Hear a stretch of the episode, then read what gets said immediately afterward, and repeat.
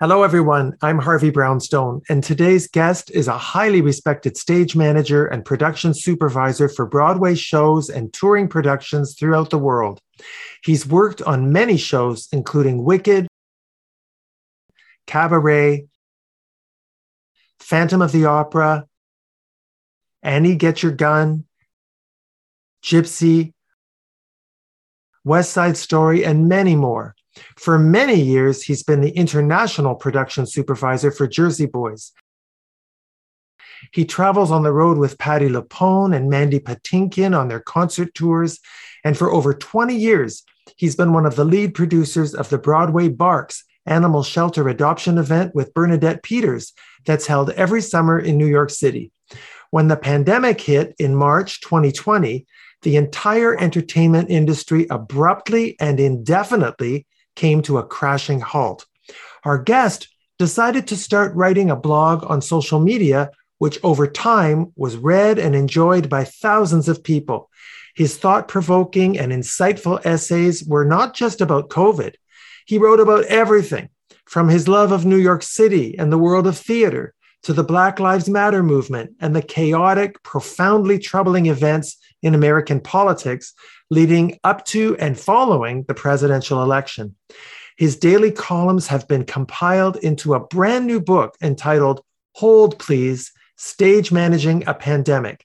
And those essays, written from March 12, 2020 to June 10th, 2021, collectively continue to give us insights, food for thought, and guidance in multiple ways. I'm delighted to welcome Richard Hester to our show. Richard, thank you so much for being here. Harvey, thank you so much for having me. Richard, I want to start by asking you what exactly does a stage manager do? Our job is really to be the director when the director has put the show up and left the show. So that the best description I think that I could give is that for anybody who's ever watched Downton Abbey, I'm Mr. Carson, the guy who runs downstairs. I'm in charge of absolutely everything, but it's not my house it's somebody else's house. You wrote that if an actor walks off the stage during a tech rehearsal in a huff about something, it's your job to get them back on that stage. So, how do you do that? You really have to kind of dig deep and just try anything. In the middle of a tech, there's a lot of money at stake. There's a lot of people sitting there. And if someone storms off the set for whatever reason, you have to go back and you can't add energy to the situation. So you have to keep calm. You have to find out why they stormed off. You have to, in that instant, try and figure out a way to solve whatever it is that is upsetting them and get them back on stage. You can't lie either because you can't say, absolutely, that's what we'll do if that's not what the producers are going to agree to do. So there's a lot of I'll see what I can do. I hear what you're saying. Let's get back to work and we'll figure this out later. I think with those kind of diplomatic skills, you could actually be an ambassador and bring peace to the Middle East. Well, I'll, I'll, tell you, spending eight months with Elaine Stritch on a delicate balance, I would have to agree with you. well, you described her as one of the most challenging people you ever worked with because she thrived by creating chaos and mayhem off stage. What did you mean by that? She was a well known alcoholic and she had become a diabetic and she had stopped drinking. And I honestly believe that she was terrified. I think she had terrible stage fright. And I think that the drinking got her on stage. And without the drinking, she needed something to get out there. And so what she did is she created chaos backstage. She had fits about things that really weren't things that anybody should have fits about. And she got, once she got everybody backstage worked up into a frenzy, she then could go out and do the work with that energy behind her. Uh, and it took me a long time to realize that she needed to do that. And she didn't necessarily need me to fix whatever was wrong. She needed me to actually kind of freak out a little bit so that she could take that energy. But she, she, I will say that, I mean, it was very challenging working with her, but I ultimately did come to very much enjoy her on other levels. So you're not just a diplomat, you're actually a psychologist too. And maybe a little bit of a sadist. now, Richard, as we all know, the pandemic was anxiety provoking and scary, and it was the most monumental societal change we've ever lived through. Tell me what life was like for you and your husband before the pandemic. Well, I had been working on Jersey Boys as the international supervisor, which meant that I was going all over the world, setting up companies, going back and checking on them. I w- we were doing casting sessions all over the place. In fact, the week before the pandemic, I was in London. We were doing an open call for cast members for the Norwegian Cruise Line version. And I was, I would say I was away from home about 150 to 175 days a year, every year. It was nonstop. And when I was back in New York, I was working, I was casting, I was seeing the New York show. I was never not moving. And Michael, as an actor, w- was the same. He has a recurring role on Law and Order as a judge and he between those he was scrambling to get more work. And he was sometimes working on shows sometimes not working on shows. So we just passed each other you know in the morning. We'd sort of wake up and go oh hey how are you? What are you doing today? Uh, and then give a long list. And then we'd say okay well see you later tonight if we happen to be home. And that was it. So the pandemic started and suddenly it was the exact opposite. We had been together at that point for oh, nearly 15 years, I think. And we had never spent that much time together in one space. So it was a complete adjustment. Now, you and your husband actually got COVID early on, and then you got it again this past June, correct? Yes, yes. And I, will say that the this past June, getting COVID at the beginning gave us this sort of false sense of security, I think. I think we felt that we had it so that we were going to be fine. And we still weren't seeing anybody. So we were, you know, protected in that regard. But we never really had that fear, which turns out in retrospect, we should have. But it, it actually made our lives easier knowing that we'd had it and relatively mild cases of it and we were fine when I got it again this past June, I, it was actually worse than I had it the first time. What made you decide to start writing your columns on social media? The f- literally the first day that everything shut down, I was on Facebook and I was looking at all my friends and what they were posting. And everybody was losing their minds. They were posting things that weren't true. They were ignoring things that were true. And there was a one sort of hysterical post was leading to six more hysterical posts, which was then leading to 25 more hysterical posts. So I, it was literally, uh, I kind of, my instinct that the same thing that would happen in a tech when an actor sort of started losing their mind and stormed off stage just sort of took over. And I sat down and, and wrote that day. And I said, okay, this is what's happening. This is real, but common sense dictates that this probably isn't real. So don't worry about that. We're going to be fine. It's all good. And I got a lot of positive response from it. And more stuff happened that night. And I wrote again the next day. And I just started writing every day. And Rick Elice, who did the foreword of the book, who was one of the authors of Jersey Boys, we, we ran into each other on the street maybe about 100 days in. And he said to me, When did you realize you were going to have to do this every day? And think, Oh, Lord. And I said, About post 30. and I, it got to the point where if I didn't post soon enough, I started getting texts from people saying, Where is it? Where is it? And uh, honestly, it's not anything I set out to do. It just happened. And no one truly was more surprised about it than I was. Well, what inspired you to collect all your essays and compile them into a book? Well, as it was going on, all sorts of people started reading them. And one of the people who read them was Rick Sordelet, who is a one of the premier Broadway fight choreographers. He and his son Christian have choreo. I worked with him on Titanic the musical, which is how I knew it. Rick Sordelet had has a publishing company that he formed with an author, a friend of his named David Blixt. And David Blixt had been with a publisher and then that and published a few books with them, and they weren't going to continue with him. So Rick and David got together, formed Sordelet Ink to keep David in print. And as they got successful at that, they started expanding and working with first time writers to publish their, their books. And Rick was one of the people who was reading my posts. And Rick and I had a conversation at one point, and Rick said, This is a book. Uh, and I was maybe, it was about the same time I ran into Rick thing. I was about 100 posts in. And I thought, okay, I don't know if I have a, a whole book's worth of stuff to say, but great, let's, let's do that.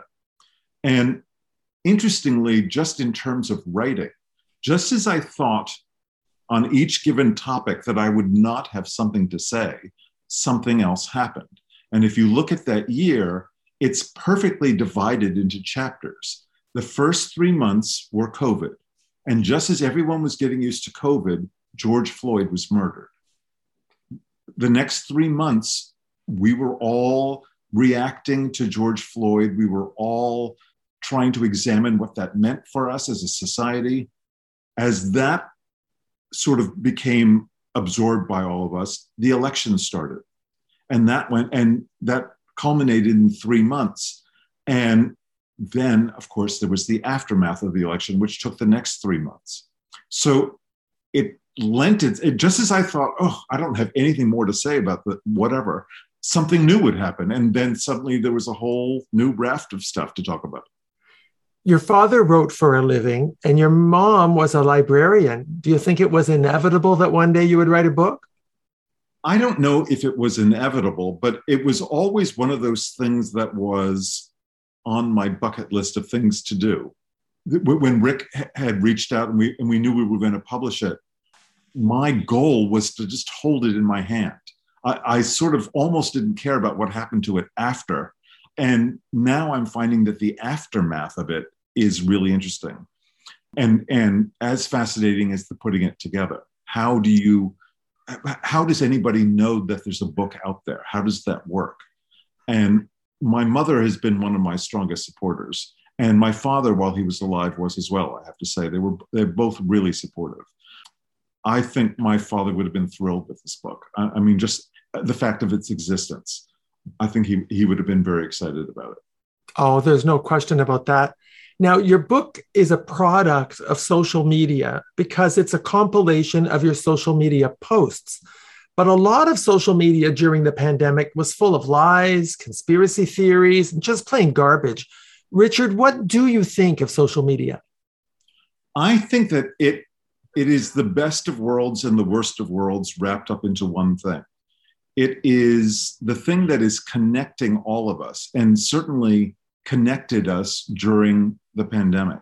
Uh, the, the groups of people, the, we were just up in the Berkshires this past week visiting a whole group of people that we had Zoomed with once a week, half of whom I had never seen in person before, or they me. And so we, we we've created some very solid friendships through sort of being social online the I've gotten as a result of my posts in the books, I've become friends with a whole slew of people that I never would have met otherwise, who are all friends of friends, and some of them complete strangers who I actually have online relationships with. I have no idea if we would get along at all in person, but certainly online, it, it's very interesting.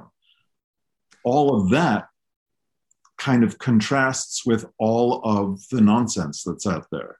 And I think that it is only making some of the ingrained prejudices worse. So uh, it, it, it's a it's a it's a hard bargain. It, it's it's got it's definitely got its advantages and it definitely has its disadvantages as well. Well, one of the advantages for me is that I got to have you on our show, so I'm very grateful that you turned to social media. Now, you wrote about a phenomenon called collective effervescence, which happens when a group or a society experiences a common event together and shares the same emotions like we do in the theater. How do you feel collective effervescence applied during the pandemic in New York City? Emile Durkheim came up with the idea of collective effervescence. And it's something that I remembered from my college studies in philosophy, and I have never forgotten it. And it's that sense that, you know, if you're if you're shoulder to shoulder with audience and you're seeing a comedy, your laughing infects the people around you, and the people around you's laughing infects you. If you're spread out, that happens less and less. So, how do you socially effervesce if you're completely separate from everyone? And ultimately, I think it's not possible. I think Zooming and everything was as close as we could get, but we were starved for human contact by the time we got to the place where things were starting to loosen up. Michael and I had one group of friends that we would meet in Central Park and we'd all bring our beach chairs even in the middle of snow. And we'd set up giant circles and bring food that was all wrapped individually. And we'd all sort of get tested. And then we'd sort of put the food in the middle of this giant circle. And then everyone, we would sort of have these weird picnics. And even that helped. It, it was just, there was an actual person there as opposed to a, an image on the screen. Yeah, it was a very lonely time there are several themes that run through your columns, Richard, besides your obvious and well justified disgust for the former president. One of those themes was the need for governments to find the right balance between protecting people's health versus protecting the health of the economy, and also respecting people's right to refuse to be vaccinated. Looking back, were there things that you believe the governments could have done differently to manage the pandemic? it's that's always a question that you really regrets are very difficult to deal with because they, they're not helpful ultimately. Andrew Cuomo should have not done what he did with the nursing home situation. They made nursing homes medical facilities, and therefore, once people had COVID, they were moving people into the nursing homes. And the nursing homes were then it was spreading like wildfire in the nursing homes, as we know, and many people died. He knew fairly soon that this was a bad choice, but he had made it and he kind of dug his heels in it, from what I gather. So he should not have done that. But when the choice was being made was in crisis. So I don't know what he was, I don't know what his options were uh, I don't know if there was if he thought he was doing the right thing or whether he thought he was doing the easy thing. And at the moment, I am what I'm working on now is I'm I'm writing uh, about my father and the history of his side of the family. And there's a lot of uh, my great great great grandfather owned uh, ins- had enslaved people working for him and you, I'm trying to look at all of the history through the lens of what was happening in that moment, as opposed to what we learned afterwards. And things certainly could have been done better. You know, when our ex president put the travel bans in place, an actual travel ban might have helped, but no such thing ever occurred. He banned people coming in from China, but he allowed Americans who were in China to come back. Well, that's not a ban. That's if you were seriously going to ban, you would lock the door. But the door was never locked. There were always people that he liked allowed in, but the virus didn't care who he liked and who didn't. The virus hopped onto everybody. I am almost 100% convinced that I brought it back myself from London when I when I came. So I, I don't I don't know if uh, if there are plenty of things in hindsight that the government could have done better, but in the moment, I don't know that there is anything. I don't know you. I don't know if you can judge in the moment what is what is going to happen. I think it's very difficult to tell. Well, now, as you know, we filmed this show in Toronto, and I'm going to ask you a distinctly Canadian question, Richard. Throughout your book, you lamented the fact that, unlike the populations of most other countries, a large number of Americans, including politicians, refuse to take the advice of the medical experts and scientists on how to stop the spread of COVID. What is it about Americans, do you think, that allows them to elect someone like Trump and to ignore science and common sense when it came to the pandemic? I wish I knew. I truly wish I knew. The, you know, there were all these, everyone was basically sort of saying, sorry, Canada, we're kind of a burning meth lab down here, but we'll, we'll try and get it together. I am, I'm still, I'm, you know, when Richard Nixon resigned, 25% of the country was still solidly behind him. There's still people who think Richard Nixon w- was not a criminal at all. You know, I've been watching the January 6th hearings, and they are truly fascinating and amazing. And we're looking, I can look at it and say, wow, is this guy guilty? And half the country looks at it and go, it's all fake. It's all fake news. He's not guilty at all. He's the best president we ever had. And I don't, I, I genuinely don't know what they're looking at. I, I am fascinated to know what they're looking at because I don't get it at all. I literally don't get it. And some family members are in that camp, and we just don't discuss it because it's so ingrained, it's such a divisive topic. Neither side is ever going to give an inch. And I, I would just like somebody for a second to be able to show me in their head what they're thinking. I'd like that too. You wrote a lot about American politics and about the Black Lives Matter movement stemming from the murder of George Floyd by a white police officer. What kind of feedback did you get from your readers? I what I, I tried to be thoughtful. I tried to be, I tried not to lecture because I don't know enough to lecture. I tried to make it an exploration of what I thought the issues were and sometimes offer potential solutions, but I tried not to dictate. And I think that what I was going through, a lot of other people were going through as well, in terms of trying to figure out what our place was, what our responsibilities were, what we should be doing. And I still don't know the answer to those questions. But in answer to your question, the feedback was almost completely positive because I think that I was trying, I was putting into words what a lot of people were grappling with inside in their heads. Well, you wrote that when you discovered that a lot of people started reading your posts, it was both gratifying and alarming. What was alarming about it? Well, it, it I, I, understand why, you know, I, I have authors that I love and they write a spectacular book and then the next one is terrible.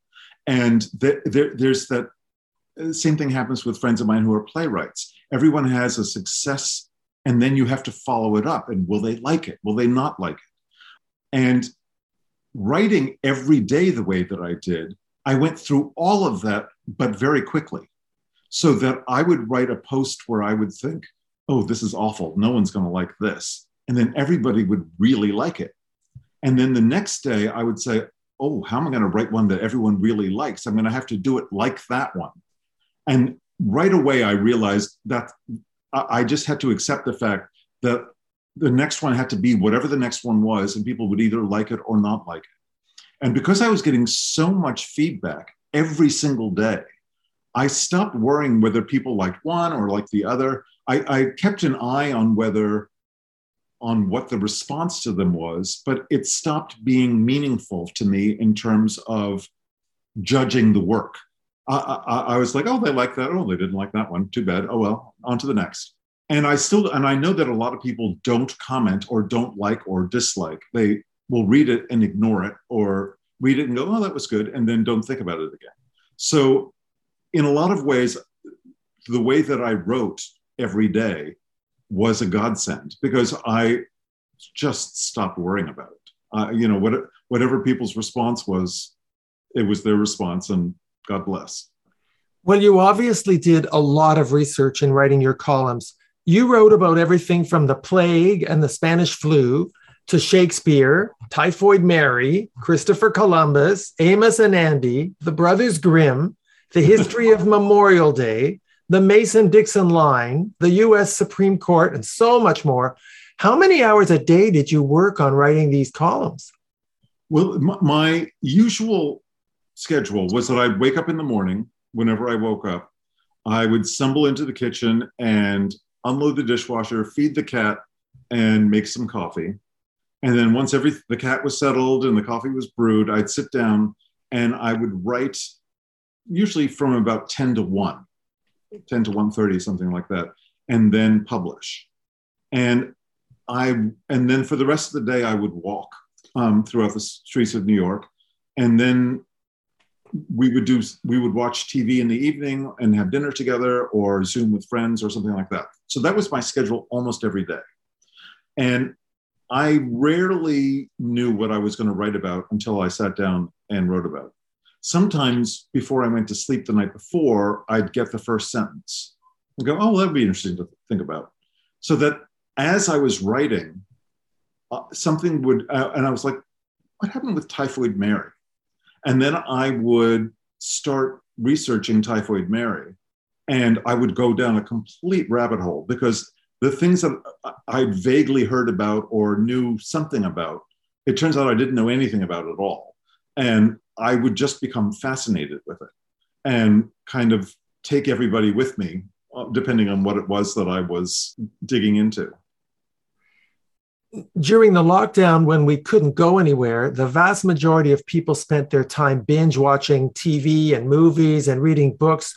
So, in a way, the arts became more important to society than ever before. Now, as you know, governments are always threatening to cut funding to the arts. Do you think the pandemic taught lawmakers anything about the importance of the arts to a healthy society? No. I, I, I don't think they. I, I, don't think lawmakers are capable of learning. I, I, I think we we learned so much that the thing that I, I hold on to from all of that is the fact that pre pandemic, the arts in New York brought in more, or the arts in our country brought in more revenue than all sports teams in every kind of sport combined. And that was an eye opener. And I think everybody realized that over the course of the pandemic, and I don't think it's changed a blessed thing. I think that when people hear of the National Endowment of the Arts, they, the people who are against it, immediately think of things that they find offensive. Maybe the photographs of Robert Mapplethorpe or the artist who, uh, who maybe comments on a religion somehow. And they, and it's all fear based. It's all people who are unwilling to let a, a different idea in or are not really capable of seeing that commenting on something doesn't necessarily mean that the artist hates the thing they're commenting on. They're just frustrated with it, maybe, or trying to understand it. And I think the arts will always be important to the people who arts are important to, but you can show financial statistics of the people who don't like the arts to your blue in the face, and I, it's just not going to change anything. I understand the importance of of sports. I, I understand its revenue. I understand, I mean, the Romans figured it out. It kept the population in line, you know, bread and circuses and all that. So for millennia, governments have understood how important it was to fund sports. I just don't believe that we're ever really going to get to a place where we hold the arts in the same esteem, sadly. Well, one of the most refreshing things about your book is that you emphasize the importance of the arts to the economy. The fact is that theaters pump billions of dollars into the economy, and New York City simply could not survive without the arts. Isn't that right? It's absolutely true. Well, Toronto's the same way.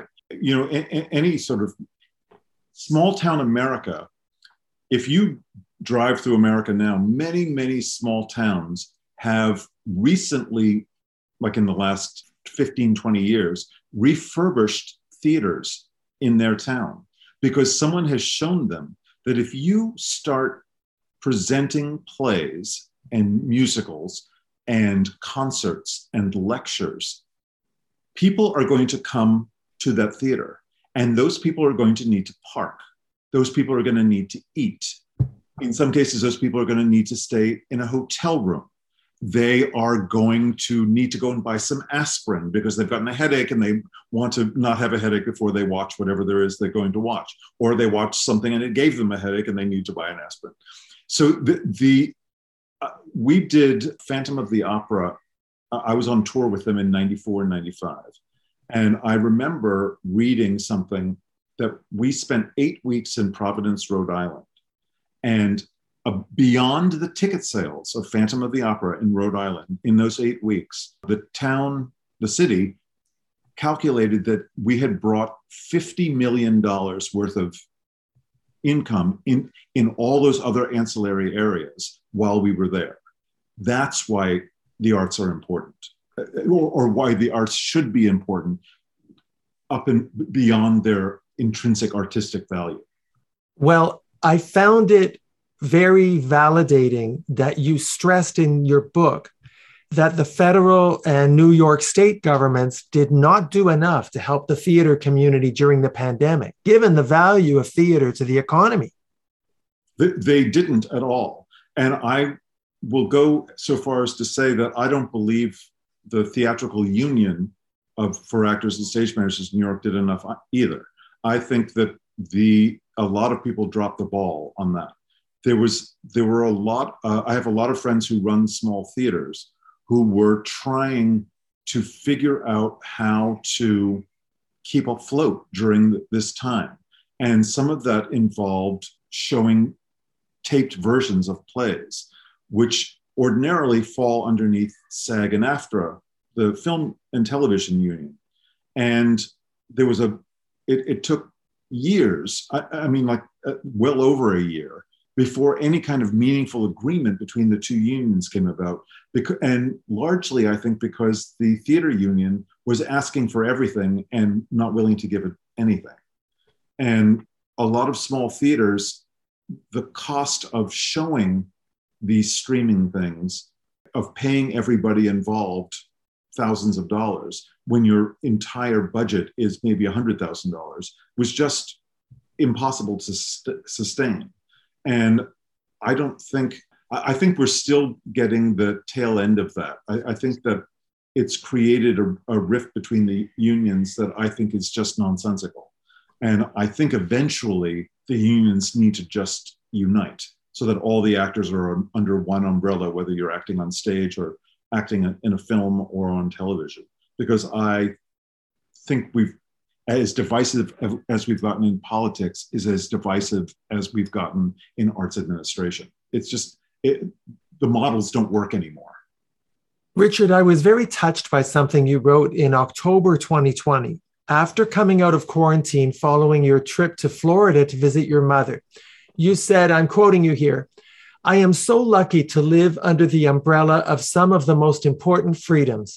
I can love and marry whomever I choose, whether they are of my same sex or another. The women in my life can choose what happens to their bodies without a man telling them that they can't. I can speak my mind freely without governmental interference, and I can vote. Well, Richard, given the recent ruling of the Supreme Court overturning Roe versus Wade, how do you feel now about living in America? Every single one of those freedoms is under fire and and badly under fire and seriously under fire. And I what I worry about is that the younger half of our population has no earthly idea what it's like to live without those freedoms. They're coming into adulthood being able to marry whom they choose. The people of color are being so disenfranchised when it comes to voting that and, and, and it's been a steady erosion over decades and uh, i mean literally since the civil war frankly so all of our rights are so fragile and so hard fought for And I just, I, I am worried. I, I, I, don't see a clear path forward. I, I think we've got a long fight to hold on to those freedoms ahead of us. I, you, know, you know you're always welcome here. Absolutely. Well, I, and that said, I know we'll win. I, I, I think what's ha- we always do. The right always beats wrong. It always does. It takes a while sometimes, and I thought we were on our way up, and now we seem to have dropped back down again. But you know, we just have to keep going back up again. You wrote that the events that happened during the pandemic made you lose your political innocence. Why do you feel that way? I think that spending so much time looking at what was going on and trying to figure out motives and realizing how many of our elected officials are in somebody else's pocket and doing somebody else's bidding and what the reality is of you know, we, we just heard this morning, a couple days ago, Manchin, the guy from West Virginia, signaled that he was okay with going forward with uh, energy bill that addresses climate change. They, made some big deal modifications. Well, just today, another uh, senator or congressperson has gotten in the way and is now saying, well, I don't think so. And it's all a egotistical power play. The way that our government is set up, a single individual like that can gum up the entire works. And we just we went to Hyde Park uh, this past week, and where Franklin Delano Roosevelt and his wife Eleanor lived, and they have a spectacular museum up there. And when he got elected at the beginning of the Depression, he had an overwhelming majority in both houses. And he was able to do everything that he needed to do to move the country forward. And there were people who hated him for it, truly hated him for it. But Herbert Hoover was doing nothing to get us out of the Depression. And uh, all of what Franklin Delano Roosevelt, most of what Franklin Delano Roosevelt was doing, really started making a difference in moving us in the right direction.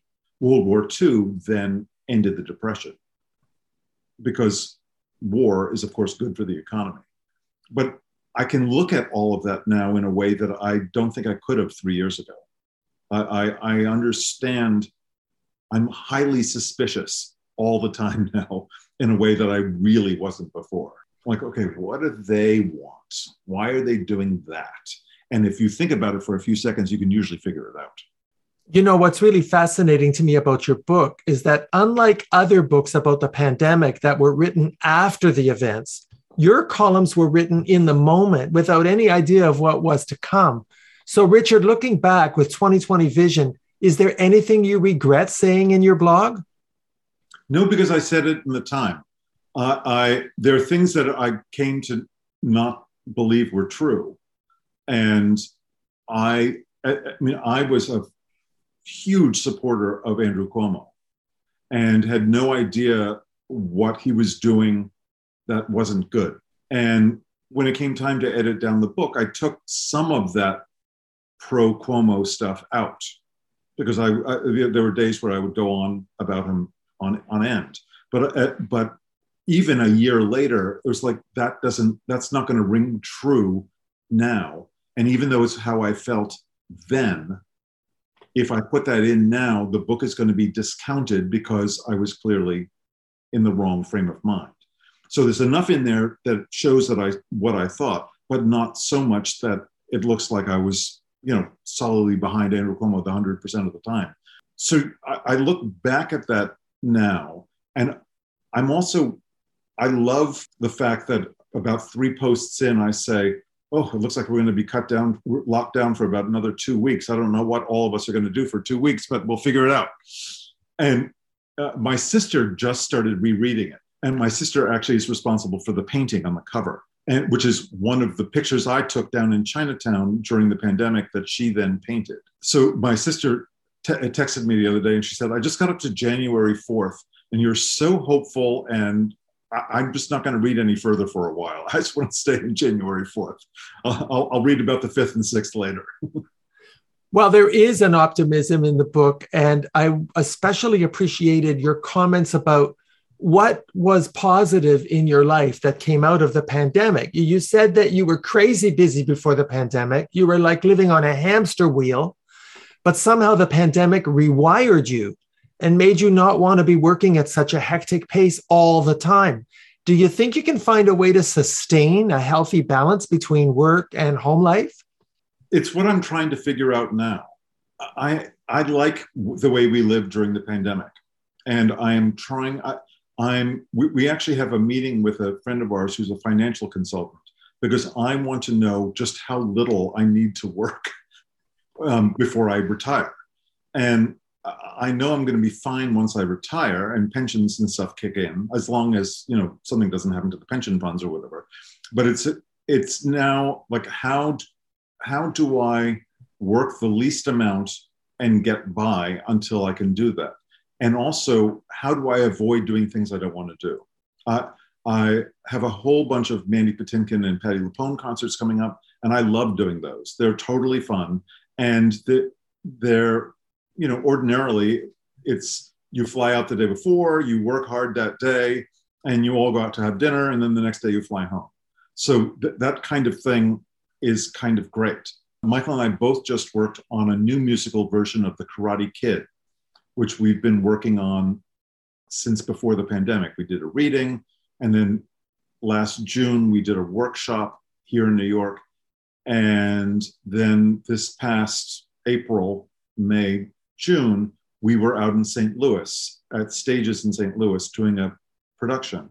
And it's the first, that production, I was only there for about 11 or 12 weeks, but it was work. And I didn't have time to walk. I didn't have time to write, really. And I was, and I was like, hmm, I don't know if I like this. I, I had a great time. It was a, it, it's a wonderful show. It, you kind of think Karate Kid the musical, really? Is that a good idea? and it actually turns out it is. It's it's a very sweet show, got great reviews. We had a wonderful cast, but the COVID thing also added a whole dimension of difficulty to it, and it's just a lot of work. And it'll probably come into New York in the spring, and I'm already thinking, yeah, i I'm I'm going to do it, but do I want to do it? So we'll see. well, I want to see it.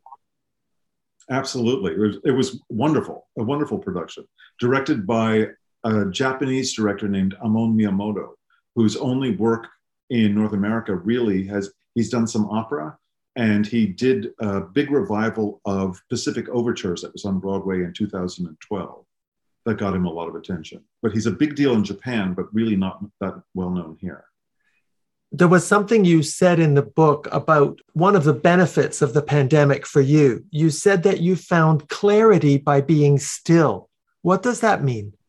Because there's not the noise of running through airports and working 24 hours a day, I sat on the couch where I am right now and I thought about things. And when I went walking, walking for me is like meditation.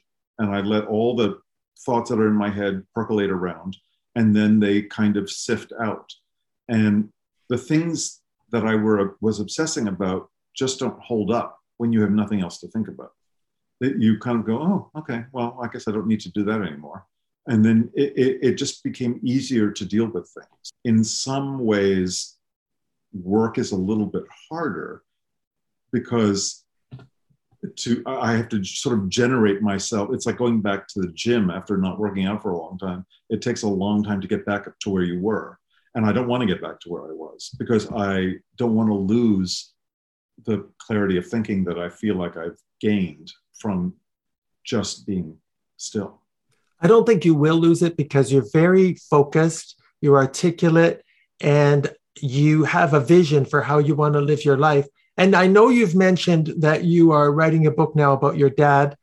I also want to plant an idea in your head. I think you should write a memoir. I mean, you've had such an amazing life. Besides your really exciting career and the fabulous stars you've worked with, look at the adventures you've had. You went to Hugh Hefner's 75th birthday party at the Playboy Mansion.